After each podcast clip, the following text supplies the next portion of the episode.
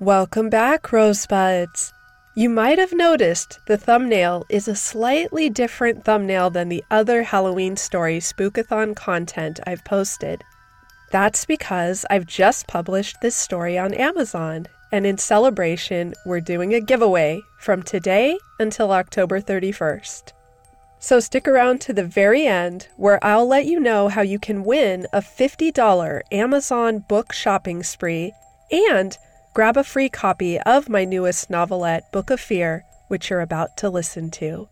Without further ado, The Book of Fear, an original creepy pasta written by Mary Black Rose. I'm unsure how old I was when I discovered the book. Probably about 13 or 14. It left its mark, and I was forever changed after that. In order to understand my story and why I did what I did, I have to back up and give you a bit of a personal history outline. The summer of 1995 after seventh grade was magical, the best I'd ever had. I walked along the street, school had just let out, and I had a head full of plans and schemes. What do you want to do tonight? Maddie asked me. Movie-a-thon definitely need to get to the video store and rent all three Back to the Future movies. You get the videos and I'll make the popcorn. Sounds like a plan, Maddie grinned.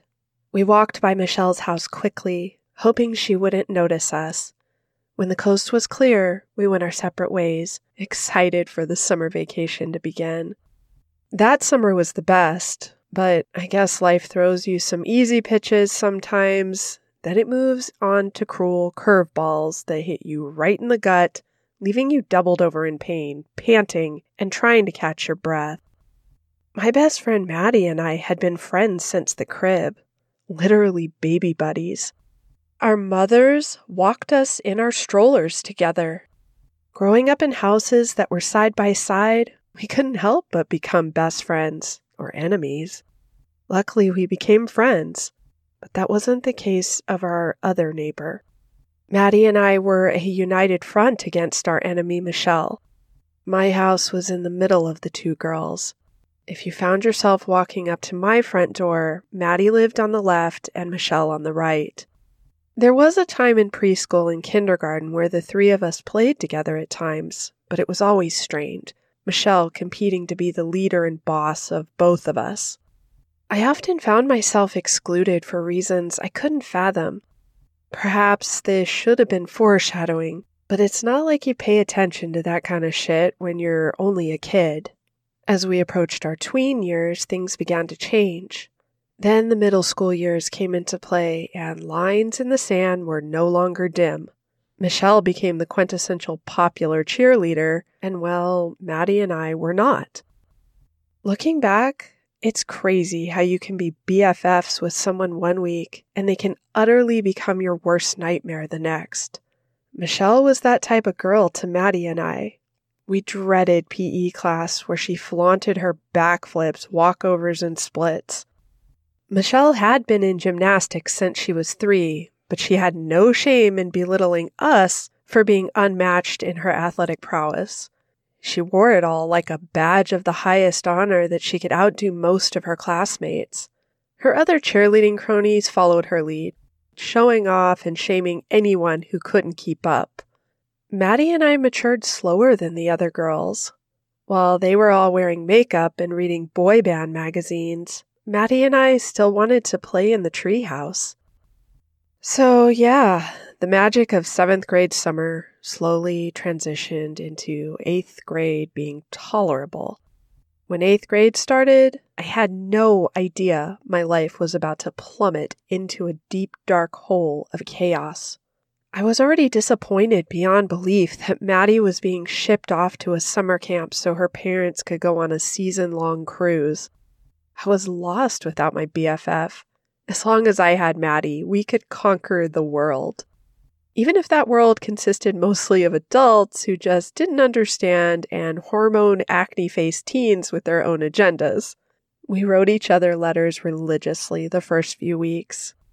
Then they started to taper off. I'd barely gotten any by the time summer camp was winding down for her.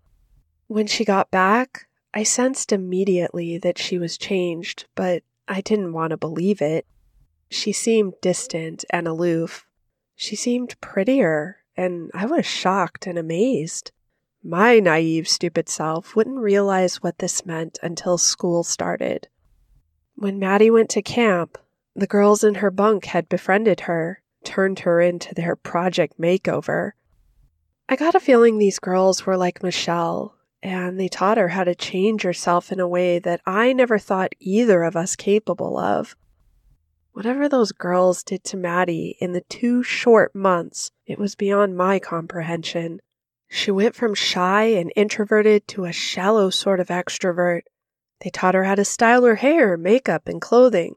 She was completely transformed, and I barely recognized her. At first, she hung out with me, but that quickly shifted. She could do pristine cartwheels and the splits, and she showed off her moves in gym class. Michelle and the others were impressed.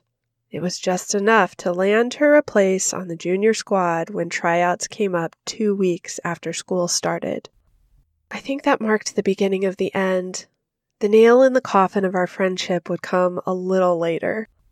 She was never unkind to me, but it was clear she didn't want to hang out with me anymore either. She'd only make eye contact and wave at me if no one else was looking. Didn't take a lot for me to realize that I'd lost my best friend to the girls I loathed the most. To say I was devastated was an understatement. Going to school was as tolerable as I could make it as I navigated the complicated emotion of grief over losing my best friend. I was managing to survive until Michelle decided to make me the object of her bullying. She moved around from target to target, I suppose boredom induced her to change it up? Who knows? About three weeks into school, and gym class found me at the center of her attention and not in the limelight sort of way. It began with light teasing about my hair, then my clothes, and so on. I watched Maddie closely, waiting for her to speak up on my behalf. I felt as if the earth had bottomed out and eaten me alive when I realized no rescue from my old friend would occur. I managed to get through class, and when the bell rang, I ran to the bathroom stall and cried my eyes out. I left school and didn't care that I'd just cut class for the first time in my life. I'd tell my mother I was sick and throwing up. It wasn't a lie. I was that upset. I suppose I could say luckily Michelle moved on, and I managed to steer clear of her machinations. However, the damage was done, and I was devastated and damaged in a way I couldn't define. I stumbled through each day feeling like it was simply a game of going through the motions. I did just enough to get by. I was depressed and hated my life. My parents, having raised two boys, my older brothers ahead of me, chalked it up to teen angst. When I tried to talk to mom about it, she brushed me off, saying that it was a fleeting time in my life. Everything would change before I knew it, and I'd probably have new friends within the week. I was pretty sure that wasn't the case, but just nodded and sulked off.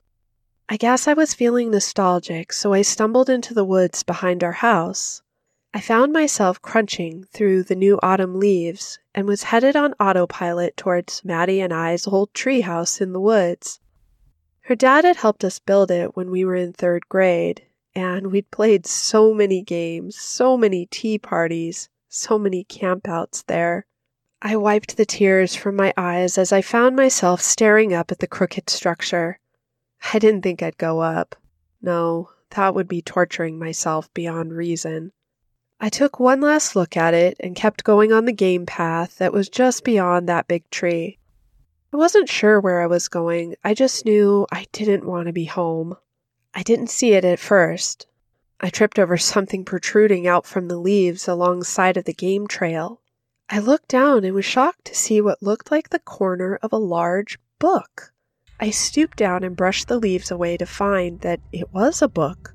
It was a huge leather book with faded gold lettering that had letters in a language I couldn't understand. It seemed antique.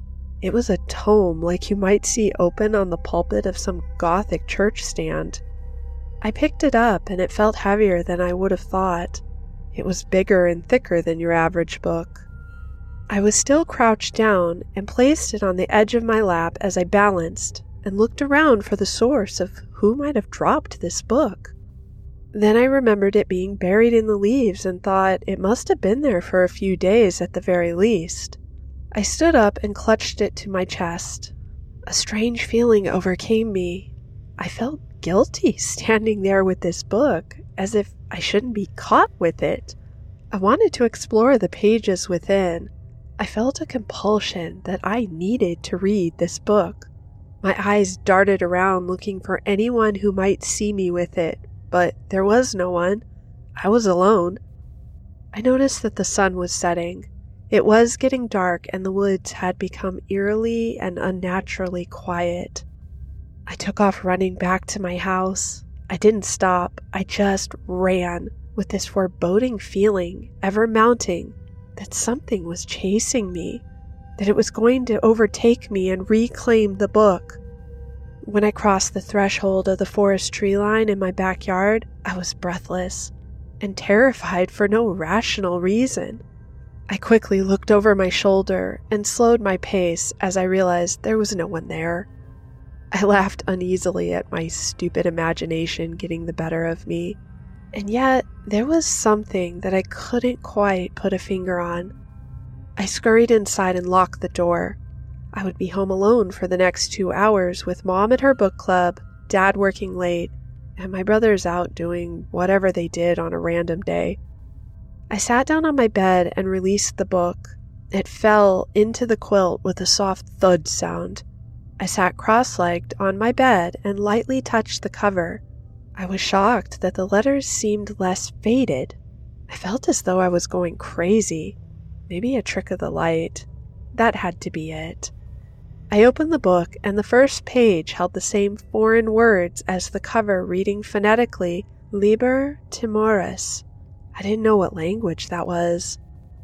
My father was very keen on all the latest and greatest technology, and I took the book into the family den where our computer was. I booted it up and waited impatiently for the beeps and boops of the dial up to connect to the internet. Tad had just been showing us this fairly new thing we could use on the internet called WebCrawler.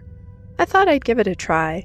He'd been trying to get me to use it for research papers and such, but my school wasn't keen on me citing that kind of research yet. They still wanted me to use the Encyclopedia Britannicas and the Dewey Decimal System at the library to find my research books. I simply typed in Liber Timoris and found a list of possible sources. The third one down looked promising, so I clicked on it. The article read Liber Timoris, the Book of Fear, is an urban legend that has circulated for decades amongst psychic mediums and occultists. The book is said to have been created by a powerful cult or coven of wealthy individuals that have gone by the name Dator Lucis Slossis the book is rumored that the owner must abide by the pact they make with the spirit of the book. The pact being that they must survive one night, sundown to sunrise, of their worst fears. By the light of dawn, if they have not died, they speak their wish and it will be granted. The book will then find a new owner. This book has become a dark fairy tale of sorts in the world of urban legends, amongst dark mystics and fortune tellers, as no one has ever seen the book, and perhaps if they have, lived to tell about it. It is regarded as local lore and legend, nothing more. I read over the short description a few times, thinking, Pact? How does one make a pact with a book? I glanced down at the book sitting at the edge of the computer desk and nearly stumbled out of my chair. The cover was no longer written in some foreign language. It was written in English, and I could read the shiny gold embossing perfectly. It now said, The Book of Fear. My breathing was ragged, and I didn't know what to do. I just stared at the cover. Some niggling part of my brain thought that the letters now looked newly embossed leather no longer looked worn and old. It was as if the book had been crafted a mere few hours ago. I didn't know what to do. Then the whispering started. It was so low at first, I thought the computer fans were to blame. Then it was all around me, and there was no mistaking that it was not coming from the computer at all. The whispers were like that of many people trying to talk to me at once, insistent and urgent, but I couldn't make out what they were saying. I was terrified and I ran to my room, my hands clasped over my ears, screaming, Leave me alone! I slammed my door shut, and all at once the whispering stopped. I was in tears and I slumped down on my bed. There was something that broke in me then. The entire summer spent alone and isolated, the excitement of the new school year with Maddie only to be betrayed in the worst way possible. And now this? I pulled at my hair and screamed a shrill, primal scream. And then I broke down crying. Great, heavy, body racking sobs the culmination of anguish pent up for weeks and months coming to a head. When I'd finally cried out the last of my tears, I realized I had to do something about that book in the family office. I didn't want anything to do with this book. I had to take it back to the forest. And yet, what if it was true? What if I could face a night of my fears to grant me one single wish? I already knew what I'd wish for. I wanted my friend back. I wanted things to go back to the way they were before. However, even if this book held the power to do that, it meant I'd have to face all of my fears in one night. I wasn't brave or strong. There's no way I'd last. And even the article on the World Wide Web had said that no one had probably lived to tell the tale, hence why the book was merely an urban legend. Yet here I had such a book in my possession that might very well be the book of fear. I mulled over the possibilities for a long time, but ultimately decided that the book was bad news. I resolved right then and there that I didn't want to explore this strange book. It felt off, and the things I'd already experienced, the strange phenomenon of the book changing and the whispers, was terrifying enough. If it could do that, I didn't want to see what other powers it had to induce greater fear in me. I stood up. My legs were trembling. I could barely force myself to walk back to the family den. There was the book sitting on the desk, just as I had left it. I wasn't expecting that. I was certain I'd come back and there would be something amiss, yet there wasn't. I tentatively picked it up and quickly made my way to the kitchen and then out to the garage. I put it on a shelf, covered it with one of Dad's automotive cleaning towels, and went back inside. I heaved out a sigh of relief. First thing tomorrow, I would take the book back to the woods. I was lucky that the following day was Saturday. I lay in bed for a long time before sleep took me. I couldn't stop thinking about it Part of me still wanted to entertain the idea of what if. But then I ran through all my fears and wondered how they would manifest. The article said I could die. I didn't think that dying for one wish would be worth it. And yet, wouldn't it be? Wouldn't it be worth it to risk everything to have my friend back? I wanted that, but didn't think I could brave through every single fear I held. I thought of spiders and deep waters. I thought of Friday the 13th and how Freddy Krueger was the worst horror movie icon I'd ever watched on VHS. And I'd not been able to sleep well for weeks after. I thought of Mr. Eldon, who always gave me the creeps, and how much I hated shop class with him. Then I thought of my great aunt Nellie, who I'd met only a few times when I was three and the last time we met, how she turned into a living nightmare of a monster. And after I exhausted my long, long, long list of fears, my thoughts circled back to Michelle. I hated myself for it. I was afraid of her. I hated her, and I hated how she made me feel both little and afraid of her. I wasn't sure what I was afraid of when it came to her, but I knew I was and I considered that maybe I could face my other fears, but with Michelle, I wasn't sure I could. The source of my fear was so irrational, I couldn't play out any scenarios of how I would handle her. Because of this, I couldn't conceive how I would react. There was no reference point for me to form a plan. Eventually, I fell asleep. I woke up with the light of dawn just peeking through my thin blue gossamer curtains. I had been on my side, and I tried to roll over on my back and stretch my legs out, but there was someone or something on the bed preventing me from doing this. I sat up, terrified to see that damn book right on the bed. It was in the same exact place I'd thrown it down the day before. I whimpered and drew the covers up around me. Then the whispering started again. It was soft and grew ever steadily louder and louder. I can make out the words this time a terrible chant of two words Open me, open me, open me. Despite my resolve to not go through with it, I found my hand reaching for the book and pulling back the cover. As soon as I turned back the front cover to reveal the first page, the chanting suddenly ceased. The quiet that replaced the whispers was just as unnerving. I stared down at the book and was terrified to see that the first page was no longer a title page as it was the day before. It was now a letter addressed to me by name. Dear Susan, you have claimed this book as yours when you brought it home from its resting place in the woods. As such, we are now bound to each other by a pact of living, breathing magic. You must fulfill the pact, or be cursed to endure the voices of our chorus forever echoing in your mind until the pact is fulfilled. Tonight, you must face your fears and overcome them, every one.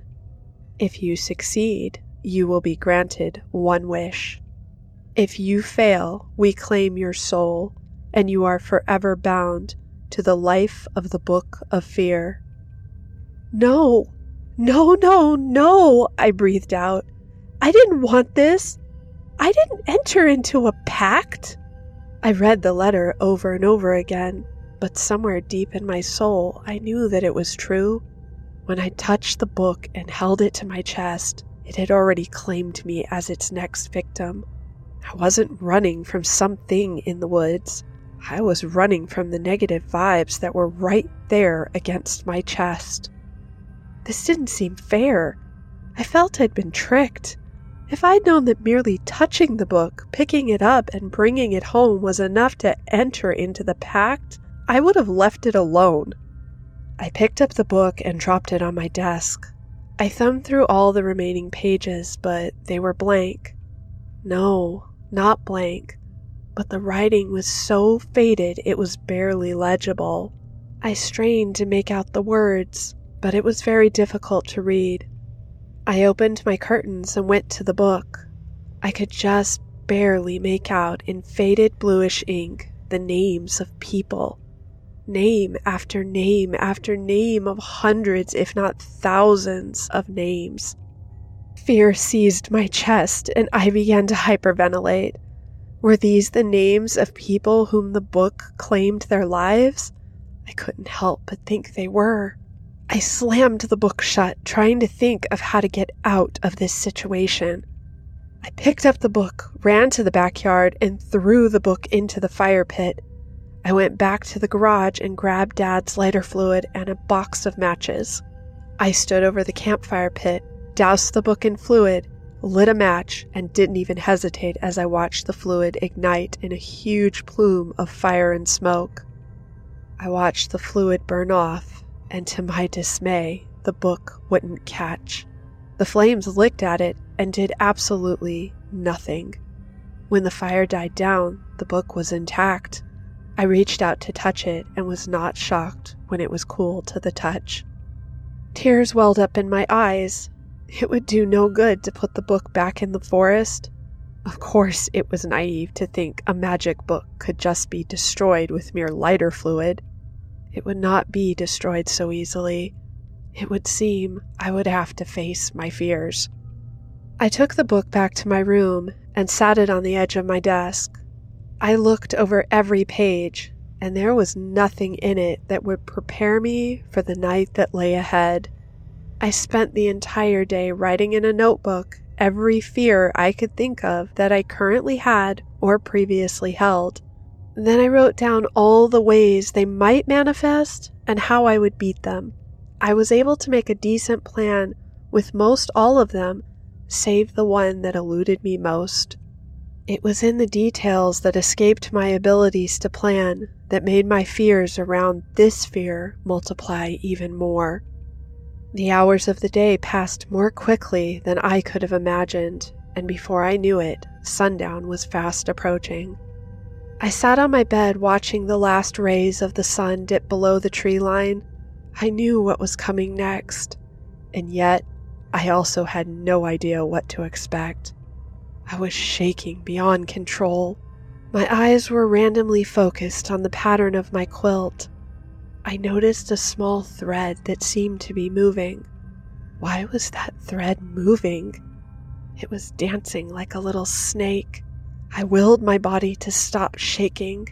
It took all my effort, but the vibrations of my body were not causing this thread to wiggle as I had hoped. Dread filled me, and I watched in horror as the thread began to push itself through an ever growing hole. It was birthing itself through the bedding of my quilt. The thread became stiff and changed color. Then there were two limbs, then four pushing themselves through like a terrible birth canal. An enormous spider, bigger than my cat, squeezed itself through the hole and then paused. Its hundreds of eyes locked on mine as if sizing up its prey. For a moment, I was paralyzed. I had not imagined my arachnophobia to manifest in the form of a giant spider. I had imagined being overtaken by many spiders, perhaps hundreds of them, and I would run to my shower and wash them all down the drain. This was not at all what I had expected, and I had no plan of counterattack. I whimpered as the archaic creature crawled slowly towards me, stalking me. I couldn't move. I was frozen in terror. Then suddenly it lunged at my face. Instinctively, I swatted it away with much more force than I thought I was capable of. Its body hit the wall with a thud. I scrambled off the bed, keeping my eyes on it. It took a moment to untangle its limbs and right itself. Then it scurried under my bed across the room. I waited, but the creature did not emerge. I slowly made my way to my desk and opened the drawer, continuing to keep my eyes on the bed as much as possible. I removed my pair of crafting scissors. They were old, all metal, given to me by my grandmother. The point was deadly sharp, and I held them in my hand like a knife. I moved ever closer to the bed. Just as my hand was about to lift the bed skirt, I heard a scuttling sound above me. I looked up just in time to see the creature falling down on my face. It landed on my face and wrapped its legs around me, pulling me into its sharp incisors. I scrambled to tear its legs from its body, but they were not delicate like an ordinary house spider. I blindly stabbed at its body, and it screeched an ungodly cry of anguish. I scrambled back and knew I only had moments to counterattack. I lunged forward and drove the scissors into its abdomen all the way to the hilt of the scissors. A putrid liquid exploded from its body, but there was no time to wipe it away from my eyes. I blinked hard, hoping it was not acidic, and twisted the scissors hard. The creature screamed in agony and then went limp. My shoulders went lax, and I heaved a sigh of relief. However, there would be little time to relax. The next fear was already manifesting. The carpet felt wet. The spider's body dematerialized and floated away from me like ash on a breeze. I touched my face, and the gore from the dead spider was gone. I had very little time to act as I realized the room was filling up with water. It was like an unseen pipe had burst and was saturating my carpet with ice cold water. I ran to the door to escape, but of course it was locked. I pounded on it, but of course no one came. I took a chair to the window and tried to break it, but it wouldn't budge. The water was pouring in now, and the items from my desk and nightstand began to float in the water. I didn't understand what was happening. All I could do was tread as the water rose higher and higher. I was panicking. In only a moment, I would be out of space to keep my head above water. I lifted my head back, my face flush with my bedroom ceiling. The water continued to rise, and then it overtook me. It covered my head entirely. The street light from outside illuminating my room went out, and I was plunged into darkness. I flailed, kicking hard to the surface, trying to break through. Just when I could hold my breath no longer, I broke the surface. I treaded water for a moment and felt the sweet relief of oxygen fill my lungs. My triumph would only last a moment as I looked around, realizing I was alone in a vast, dark ocean that went on for as far as the eye could see. The waters were frigid, the sky was dark, clouds covered most of the stars and moon, the waters were inky black. I was exhausted, and yet this was only the second fear to manifest. I allowed myself a moment to rest and think. I laid back in the water and floated. I tried to calm my breathing. I had no idea how to overcome this fear. The water was so cold and my limbs were starting to lock up. I didn't know how cold the water was, but I knew that if it was cold enough, hypothermia could set in. I suspected I didn't have much time. I tried to think about what the letter in the Book of Fear had said. It said I had to face my fears and overcome them. I was facing my fear of deep water right now, but overcome it? How do I do that? I can't kill the ocean like I did the spider.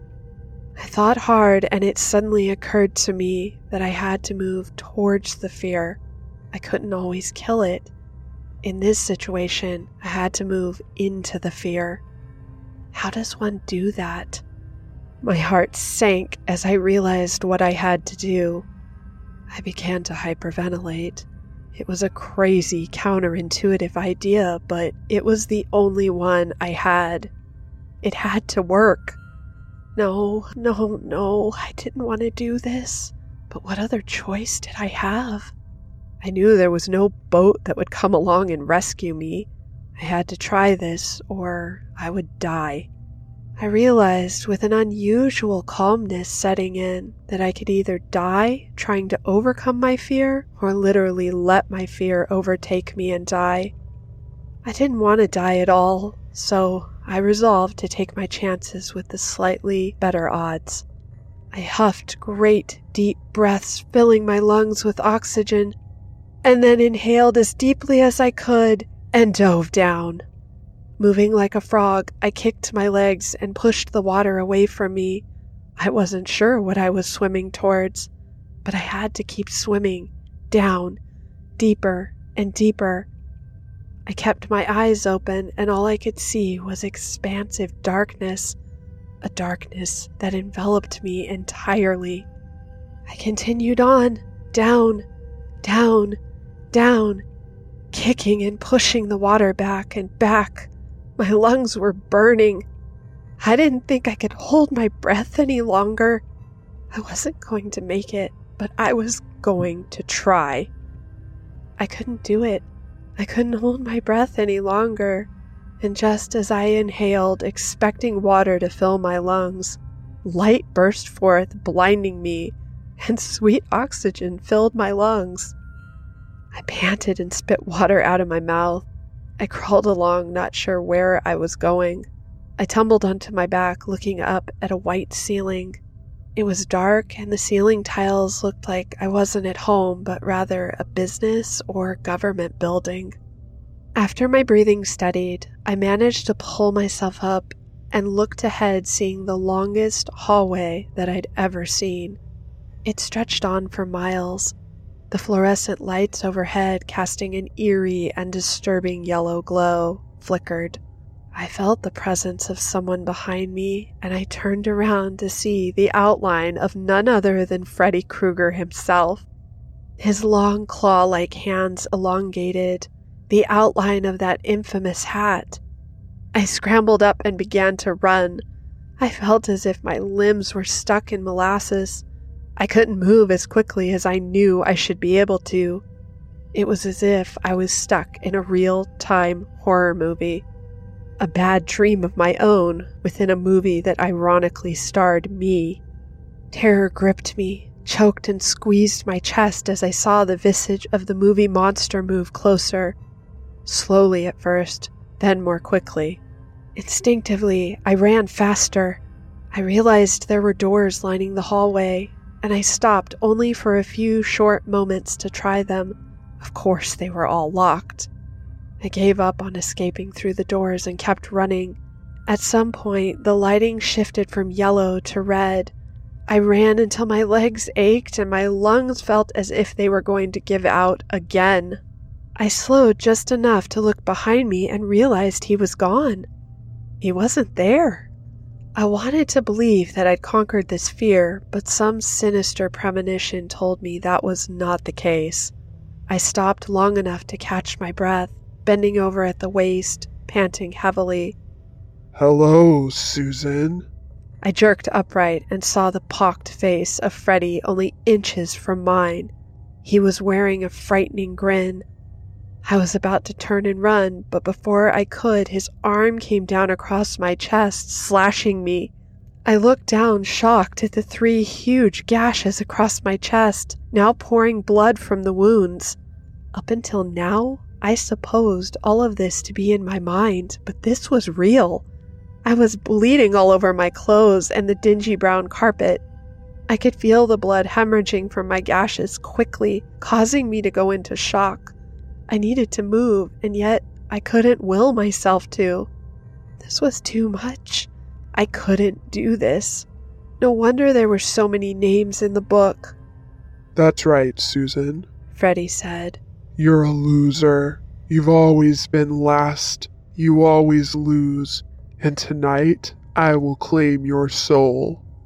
Something about his taunting caused me to bristle. I had two older brothers who'd spent my entire childhood calling me loser, and it triggered something fierce in me. I stood upright, looked Freddy Krueger in the face and screamed the loudest, most primal scream I'd ever let out in my entire life. I was shocked that Krueger looked surprised as well.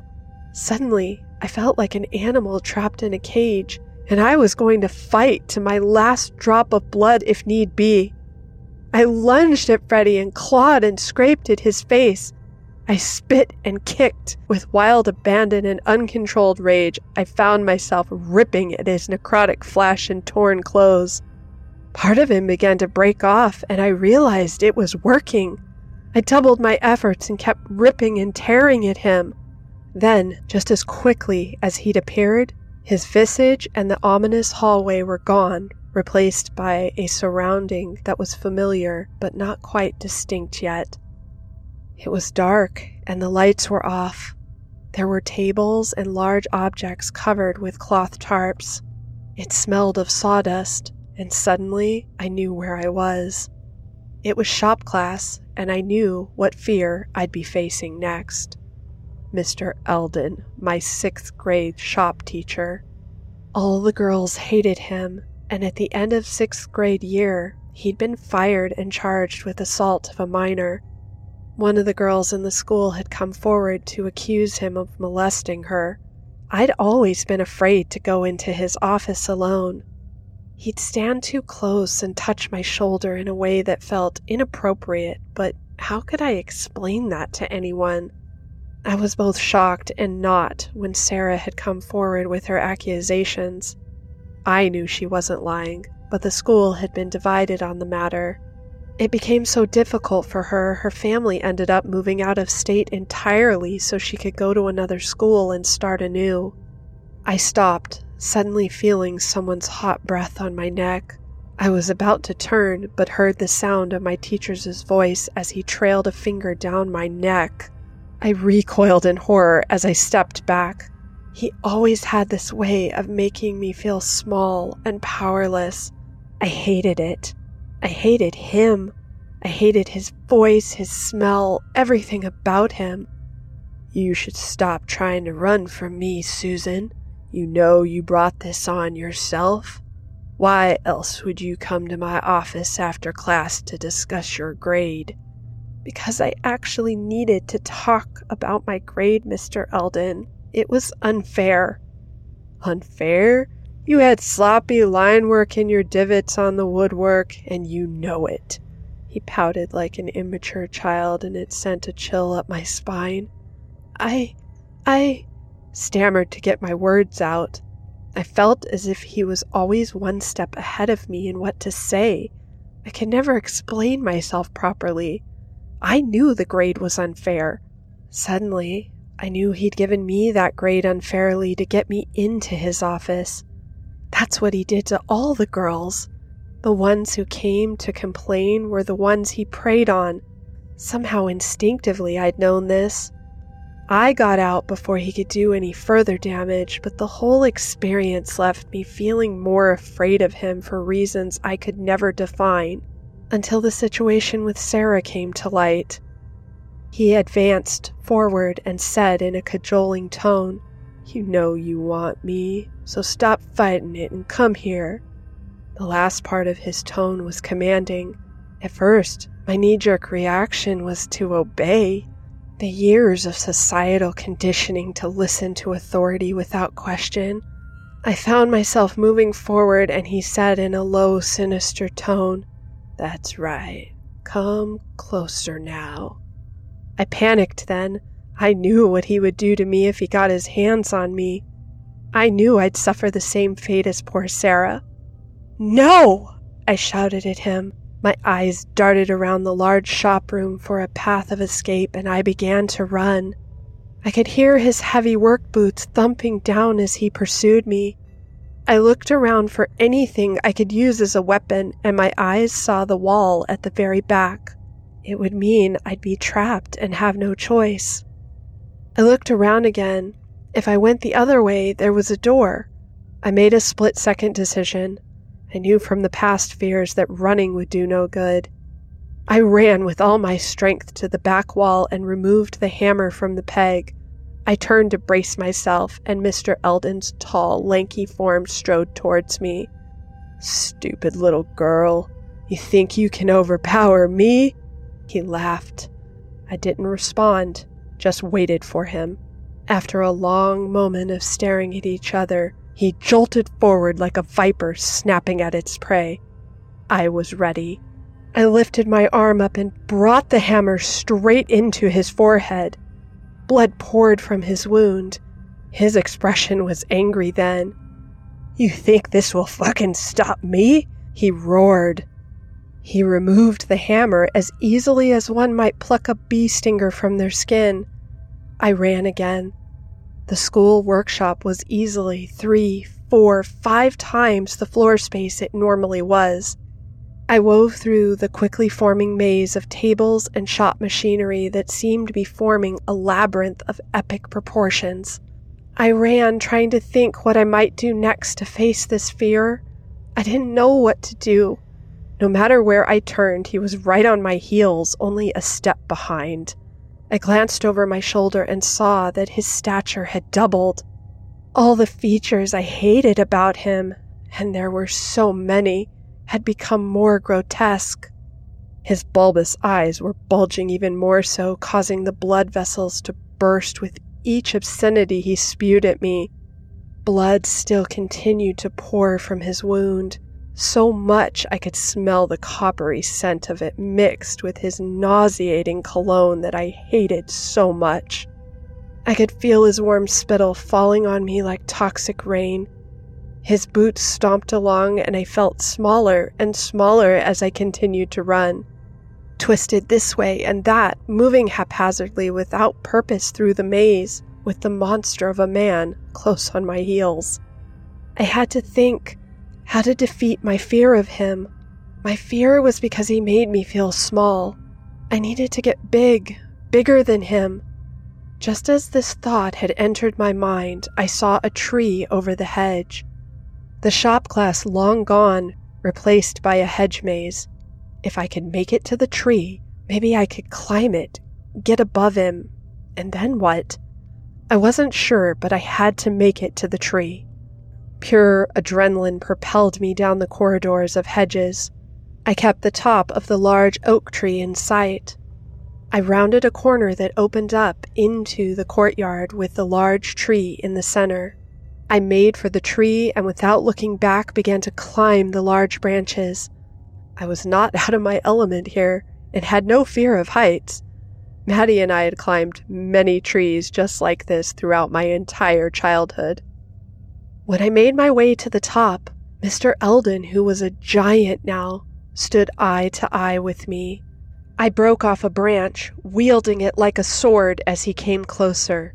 He moved as if he was going to pluck me up by my shirt collar. Before he could, I jabbed him in one eye. He retracted his hand and slapped it over his eye. Little bitch, he screamed. He roared obscenities of rage at me and made to try again. I jammed the stick into his other eye. Blood poured from both orifices as well as the head wound. I am not small, I screamed at him. Then an idea struck me that if this magical landscape could shift and change, and I was interwoven into it, perhaps I could too. I continued to scream. I'm twice the human being you'll ever be. I felt myself growing and growing. The tree became small, as did Eldon. I watched as my limbs and torso grew until I was so enormous I could see the entire layout of the maze. It looked little more than a puzzle in one of my elementary school coloring books. I stared down at Mr. Eldon and I knew what I would do next. Without hesitation, I lifted my foot and, like an ant, I squashed him beneath the sole of my shoe. I heard the satisfying crunch of his tiny bones crumble. I exhaled a sigh of relief. The maze faded away. I shrunk back to normal size, and for a moment there was nothing, just white for as far as the eye could see. Then I blinked, and a scene from my past began to materialize. I heard the voice of someone I'd not heard in over ten years. Susan, where are you? Come here and let me see you, child, the old voice crooned. I got up from sitting on the floor and realized my body was shorter and smaller. I was a toddler again, and my mother was suddenly picking me up and taking me to my great aunt Nellie. I had this strange sensation of being myself as I was now, and yet also my toddler self. A mixture of thoughts and how they were processed was also muddled between these two selves. I fought through the mental fog and sheer blind primal fear coursing through me that I did not want to go near my aunt. Something is wrong with her. My baby brain knew that. Then my adolescent brain processed that she had cancer. I learned this later in life, but at the time I was only three. I didn't understand why she looked, sounded, and smelled different. It was terrible. She was a woman who'd read me books and played dolls with me. Then they told me she was sick. I was forced to say goodbye to her as she lay dying on her deathbed, and now here I was reliving one of the worst memories of my life. I clutched at my mother's neck, feeling a mixture of both confusion and understanding. I looked at Aunt Nellie, her shrunken, emaciated form, her bald head with loose tendrils of hair sticking out, her breath rancid, and they moved me ever closer to her. She reached out a hand, and I would not take it. My mother's tone both anguished and annoyed. You need to say your goodbyes, Susan. Nellie is going away, and you won't ever see her again. No! I screamed. I could hear Aunt Nellie's raspy voice choking out. It's okay, Linda. Just let her be. my mother insisting, She's old enough to say her goodbyes, Nellie. No, no, no, I heard myself screaming. The older part of me willed myself against the primal fear instincts of my toddler self to look at Nellie, and what I saw was much worse than I remember. Her skin was sloughing off, and she was coaxing me now as well. Just one little kiss goodbye, Susan, right here on my cheek. Say goodbye now to your poor old dying auntie. She slowly moved her hand to point at her cheek, and it was so thin and bony it could barely be construed as a human hand. The stench of her breath as I was forced ever closer to her. The smell of decay and death filled my nostrils, and I thought I would be sick. I could feel my toddler self resisting, fighting to get away, and screaming, No, no, get away from me. I tried to think outside of all the commotion, and again it became very clear what I needed to do. I faced Nellie and reached out my small hand. I could see the fat, chubby fingers touch down into her bony palm. I closed my eyes and kissed her on the cheek. Instantly, my eyes flew open, and I saw her perfect form. She was healthy again, and she simply said, I'm sorry, Susan. Her smile was very sad as she dissipated, and I found myself standing in my room, alone in the dark. I wanted to believe it was over, but I knew it wasn't. I knew that it was far from over.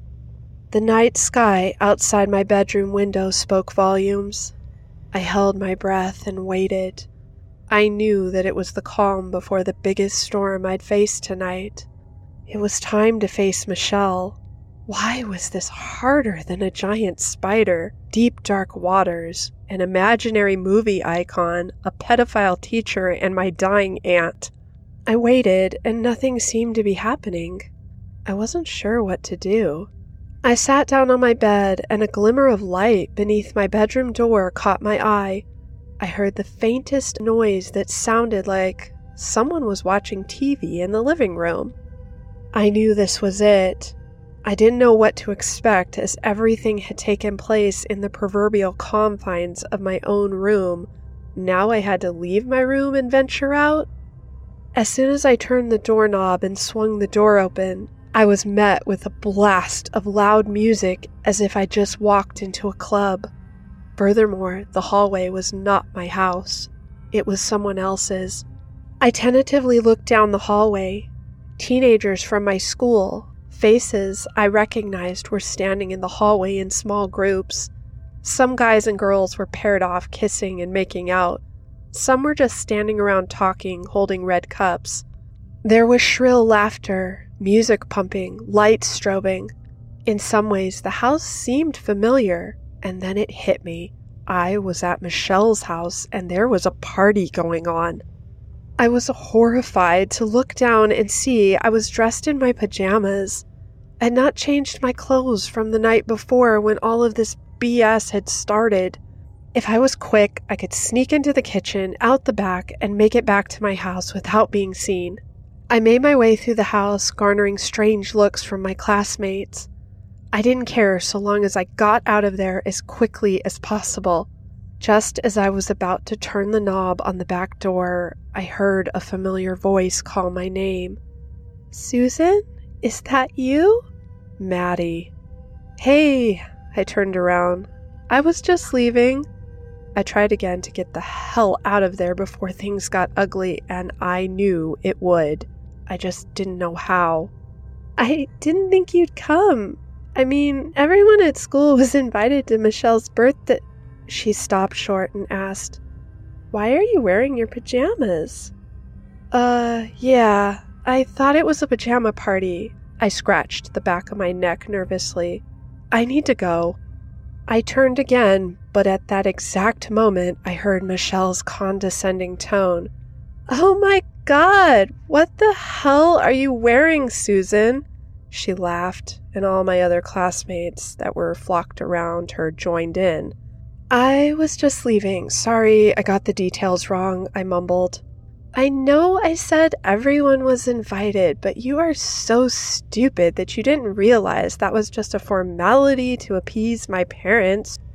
You weren't invited, but since you're here, you might as well stay.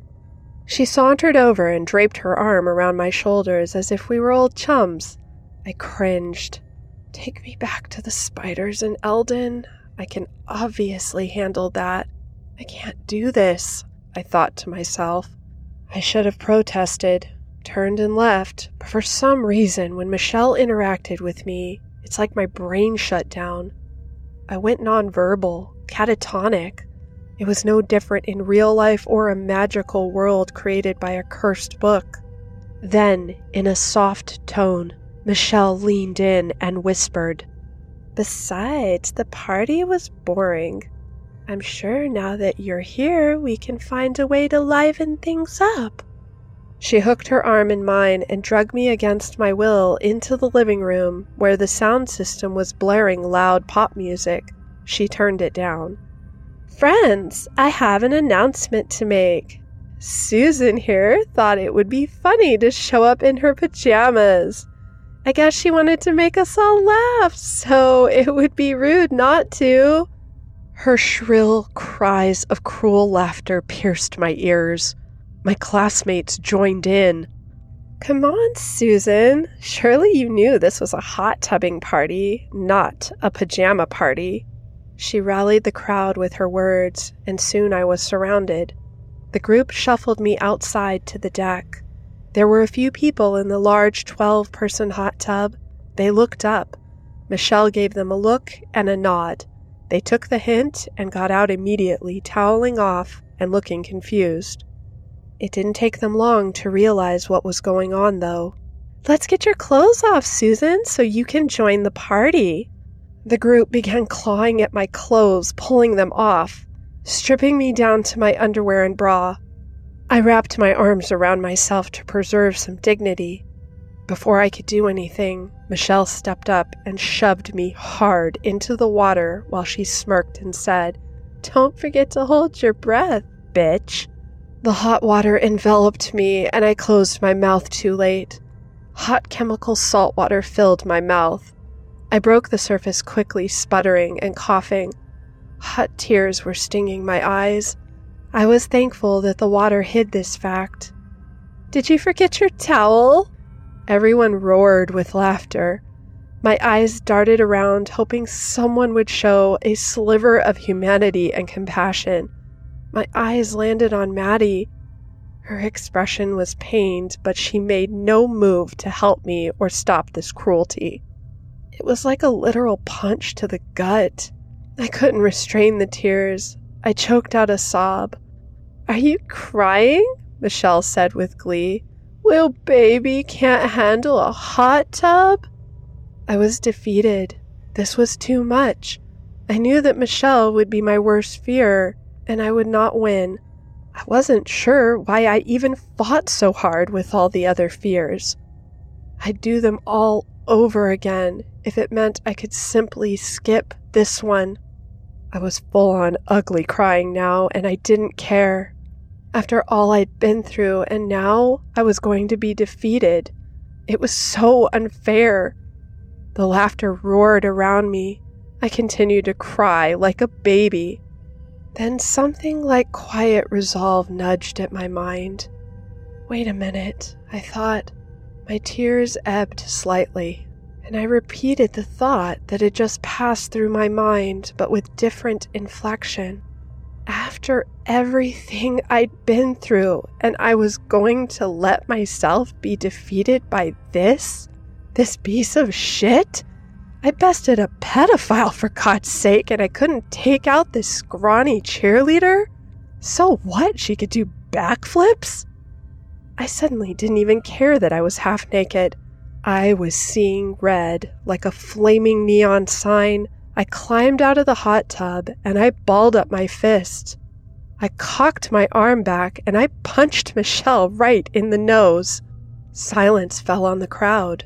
Then I heard one guy say, Damn, she's gonna need a nose job now.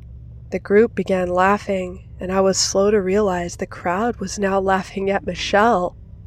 I was shocked when Maddie came to me with a large beach towel. I reached out tentatively, and when I realized it was a genuine gesture, I grabbed it and wrapped it around myself. Michelle was doubled over in pain. She scrambled up, sobbing through blood and tears. She screamed, Bitch, I'm gonna sue you for this. Not before I sue you for instigating fucking assault, you bitch, I screamed after her. Half of my classmates were witnesses to the bullying, and I was pretty sure ripping my clothes off would count as starting shit first. Oh, damn, I heard quite a few of them saying. Maddie was standing in front of me and she looked pained. I waited for her to say something. Finally, she said, I'm sorry. I didn't really know how to respond to that. I had mixed feelings. I had defeated my last fear, and my wish would be granted. I suddenly realized with elation I'd bested my last fear, and my wish was being granted. I had a moment of exuberance, but it was mixed with something else I couldn't place. I wasn't sure what, but the wish fulfilled didn't seem as gratifying as I'd imagined it would be. Maddie sighed. Come on, let's get you back home and get some dry clothes. She took me by the arm and led me away. The group of students were now breaking up. As I walked with Maddie, something felt off. My wish had been granted, but this felt wrong. Something was wrong, but I didn't know what. We made our way across the lawn to my house. We entered the front door, made our way up the stairs to my room, and as soon as we entered, a harsh whisper floated across the room saying, You lose. You did not defeat all of your fears, and the sun will soon rise. What? No! I screamed. I defeated all of them, even Michelle. The scratchy, ethereal whisper repeated itself. You lose. I will claim you before the hour is up. No, you cheated. You fucking cheated. This is bullshit. I screamed. I picked up the book and threw it across the room. It landed on the wall with a thud. I slumped down on my bed and saw Maddie, frozen like a statue, standing in my room. I'd momentarily forgotten her. What am I missing? What fear did I not overcome? I looked outside the window. The world had that gray tint to it, waiting for the first light of dawn to touch down on the world and wake it up. I had mere minutes to figure this out. Come on, Susan, figure this out. Think, think. You lose, the voice crooned with soft amusement. Shut up! I still have time! I screamed. I looked up at Maddie, and it hit me. Maddie! The whole reason I'd made the wish in the first place was because I feared being alone. I wanted more than anything for things to go back to the way they were because I hated being alone. She'd always been there, and now she wasn't. I had to make peace with being alone. I wrapped the towel tightly around my shoulders and stood in front of Maddie. Tears welled up in my eyes as I knew what I needed to do. Maddie, we were the best of friends, and I would have done anything for you I would have gone to hell and back. Fuck, I did go to hell and back. But you abandoned me the first moment that something seemingly better came along. You aren't a real friend. I don't want to be friends with someone who doesn't value me as much as I value them. So fuck off and go be with your precious Michelle. You deserve each other. Her body was frozen like a paused frame on a movie screen, but just before I turned away from her, I saw a single tear trickle down her cheek. Then she disappeared. Make your wish, the raspy voice whispered grudgingly. I thought about this, and I didn't know what I wanted. Money? Popularity? Maybe. To be honest, I didn't trust this entity to be forthcoming, so I wished for the one thing that I knew was the safest bet of security I wish for the Book of Fear to go back to whatever realm it was created and leave me alone.